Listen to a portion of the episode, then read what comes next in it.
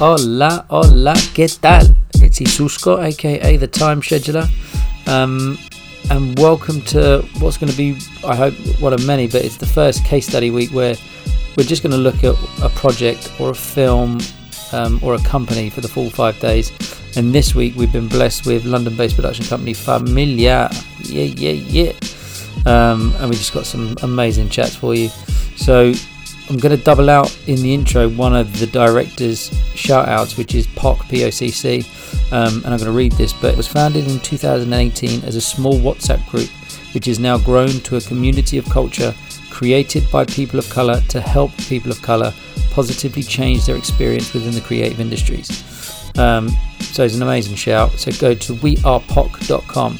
And now let's get started. Let's get started.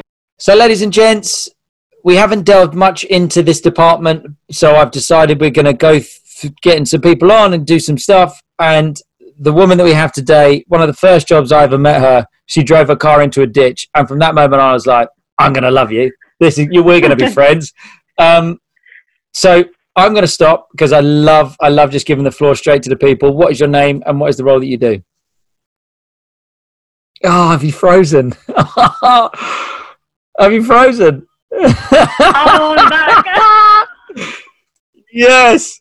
What an intro. right, here we go. So, take two. Intro. You've already heard it. So, what is your name and what do you do? Hi, I'm Robyn Rowan and I'm a hairstylist and makeup artist. Okay. And what does what does being a, a makeup artist and a hairstylist mean to you? So, from a really young age, I was just obsessed. I always wanted to do people's hair, I always wanted to do makeovers all the time. Just such a strong passion for everything that was beauty and making people feel good. Yeah, yeah. So, yeah, I'm really lucky actually that I could make my early passion a livelihood and a full time job. Amazing. And and having having that kind of, I guess, early love for it. Were you, did your parents push you into it, or they're like, no, become an accountant or an engineer, and a you know? No, not at all. I mean, I was totally let free to sort of get on with it, and it was never a worry of, oh, but maybe you should do this or do something else, or what if you can't earn any money? Like, there was none of that conversation. Um, I just sort of was left to go and do it. So what did that mean? Where did you go? Did you go to a uni or a college, or a, did you get a degree in it, or how does it work? So, I actually don't know if you knew this about me, but I used to live in Spain. No, I did not. yeah, but there was hablar en español. No, I can't speak Spanish at all. Oh, okay. anyway, there was this tiny little beauty school, um, like small, very unglamorous, like not very chic. Um, but this little beauty school I was desperate to go to, and I was only about 14 or 15, and I sort of said, like, you know, do you think I could go here and learn beauty? Um, so yeah, I started going at the weekends, started learning. oh, amazing. I then obviously came back to London. I think I was about 17 and continued studying beauty. The course sort of pushed me to start working in um, a salon because it was you needed experience, work experience to pass the course. So um, yeah, pretty much started working straight away from Okay. 17, 18 in salons. So what was the what was the process of kind of going from shampoo girl to HOD, you know, hairstylist, makeup on on content and commercials? So to be honest, I don't really remember how it all happened. Well, this is going to be a great chat. Yeah. no, no, no, no, no. I mean, obviously, I remember it's just been such a whirlwind of going from shampoo girl to then working on like epic shoots. Um, yeah, yeah. in yeah on film sets it's mad really because i think it's such a fast-paced industry you don't really get a minute to be like wait wait wait like how, what's going on? How do i get here? What am i doing? Like what's hap- what's been going on the past seven years? Um, time's just gone so quickly.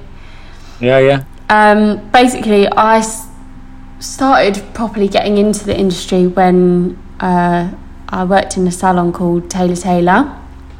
Love you guys. Shout out Taylor Taylor. Free haircuts. Hello.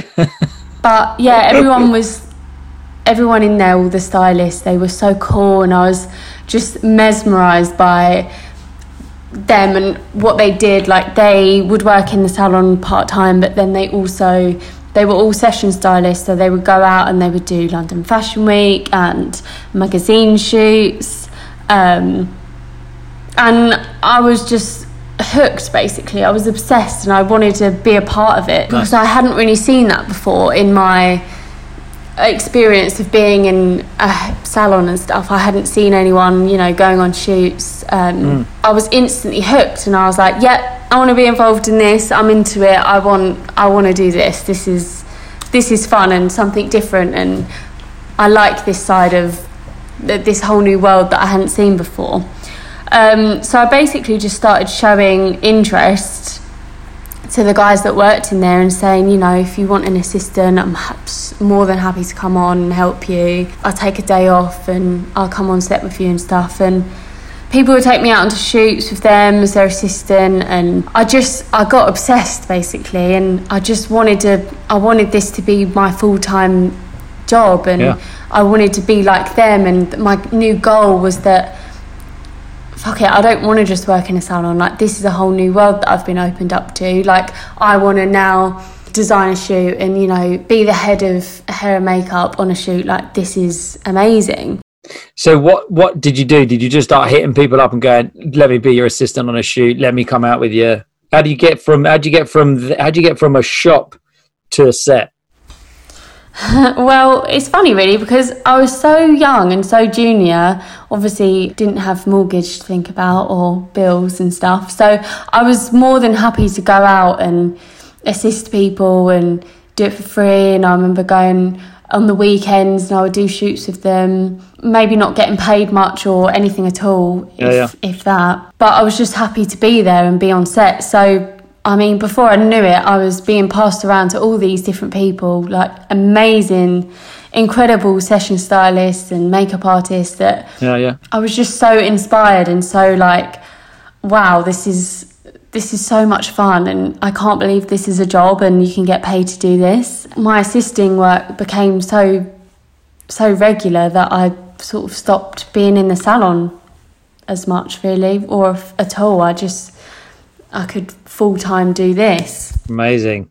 Now I'm going to ask a, uh, like your advice to the next generation, but as you're talking, the one thing that I'd kind of want to ask is how do you like you know for for that next generation that are coming up and they're like oh god what do I need? like what kind of how do you build up your gear because you you know the amount of times you know you turn up and I'm there and I'm just carrying like suitcases full of stuff out do you are you just buying stuff slowly slowly slowly or how do you how do they build up enough gear to be able to then go and design So I would say I'm definitely not one of these makeup artists that have like 200 things of everything and like bounds and bounds of stuff. Um, Yeah. I mean, especially when you're starting off assisting, like you really don't need much, only need basics. And sometimes assistants will text me before shoot, like, oh, what do I need? And I'm like, literally just bring basics, like you can use my kit. One thing I would say is having a good set of skincare on you so that you can prep actors and models and stuff. You can prep their skin before, you know, who you're working for, the makeup artist you're working for um, has like a nice clean base to go off if they, because you know, it's, you don't get much time in the mornings and stuff to do, to get people ready. So if your assistant is there getting everyone prepped, then you can do their makeup and then it's sort of like a nice cycle. Having a few different shades and colours of stuff in your palettes and you can learn how to mix colours together and sort of learning how to be resourceful with what you've got. Sometimes you might not have purple eyeshadow, but if you mix so and so together, you can make that or yeah yeah yeah, it's it's kind of being resourceful is more than anything, and also you just don't want to be carrying around a shed load of stuff because it's heavy and it's bad for your back. I mean, also again as an assistant, I never had a car, so I didn't really learn to drive until I was a bit older, and that was a couple years before that ditch in- incident. We laugh, but that could have been serious. Like that could have, that could have been. Oh, honestly, that was so bad. I was so stressed, Oh, God, I and I was already like five minutes late, and I just driven into a bloody ditch. I just didn't know what to do. I just, I remember I just grabbed my bag, my kit, and I just ran down the road to the trailer just to make sure that I was at work. I'm parking it there. That's where I'm leaving it for the day. Um, but yeah, I mean, my kit has definitely evolved during the past seven, eight years. I mean, I've gone through hundreds and hundreds of suitcases, trying out different ones, which one's the most easiest to carry, and like trying to organise where to put things, finding what's right for me. You know, now, I mean, especially after COVID, I've had time to think about my kit and reevaluate it. Yeah, so yeah. I have such a condensed kit now with all everything's all organised and everything's got a place and I don't have tons and tons of stuff just sitting there that I'm having to drag around. I've got my own branding on it, all my stickers, I have Robyn Rowan all over it. Um, yes, it's very swish.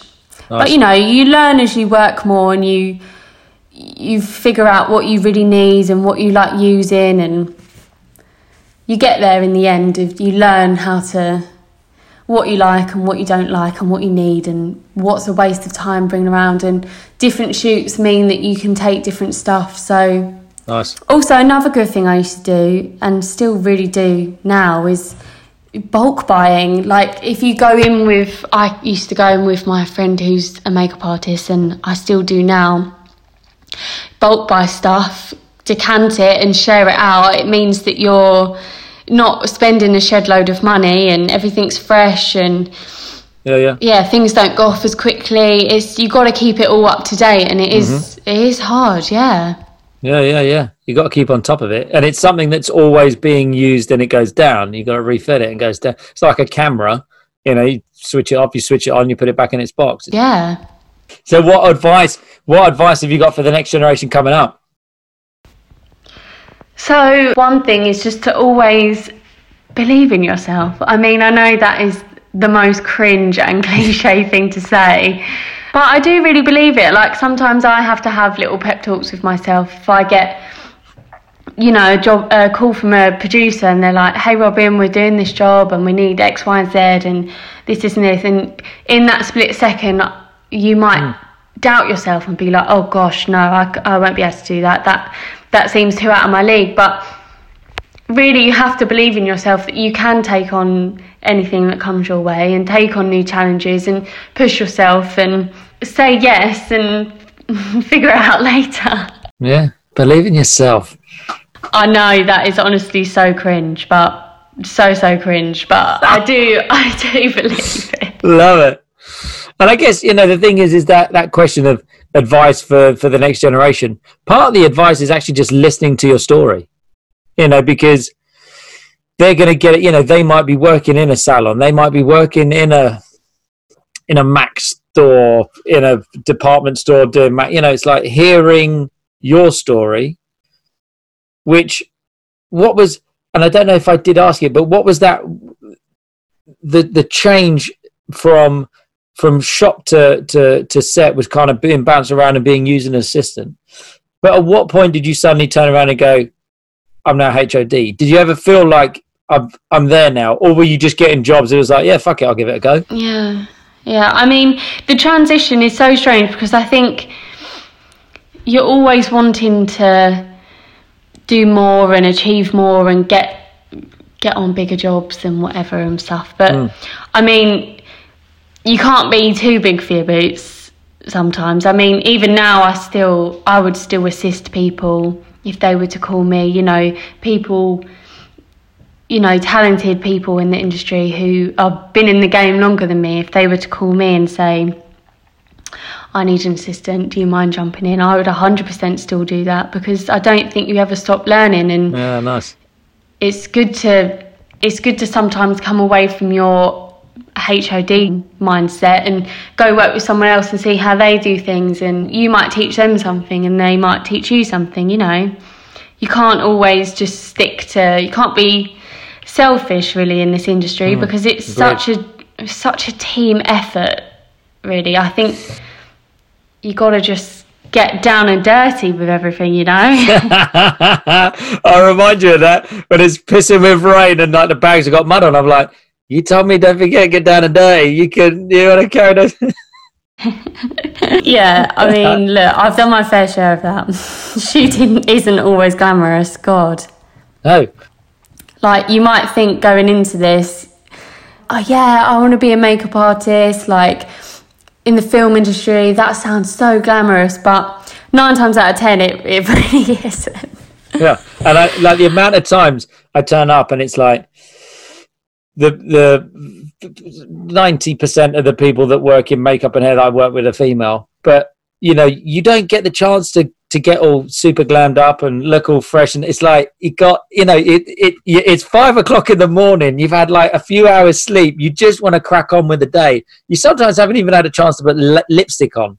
So it's it's like just get cracking as you say get down and get dirty with it. It's it can be in front of the camera it can look glamorous but that behind the camera i think is something that you know the, the makeup artists of the future that think that it is glamorous. It's good to hear from someone of your your caliber telling them you know don't basically don't turn up to work you know you're not going to have a chance to look fresh and i wouldn't wear high heels. No no no.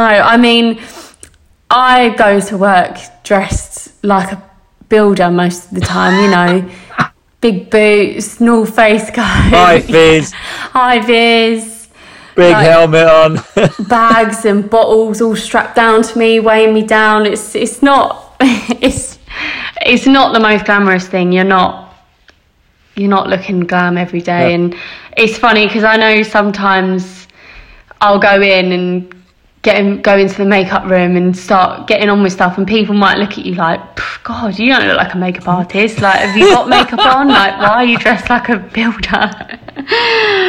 yeah, no, I think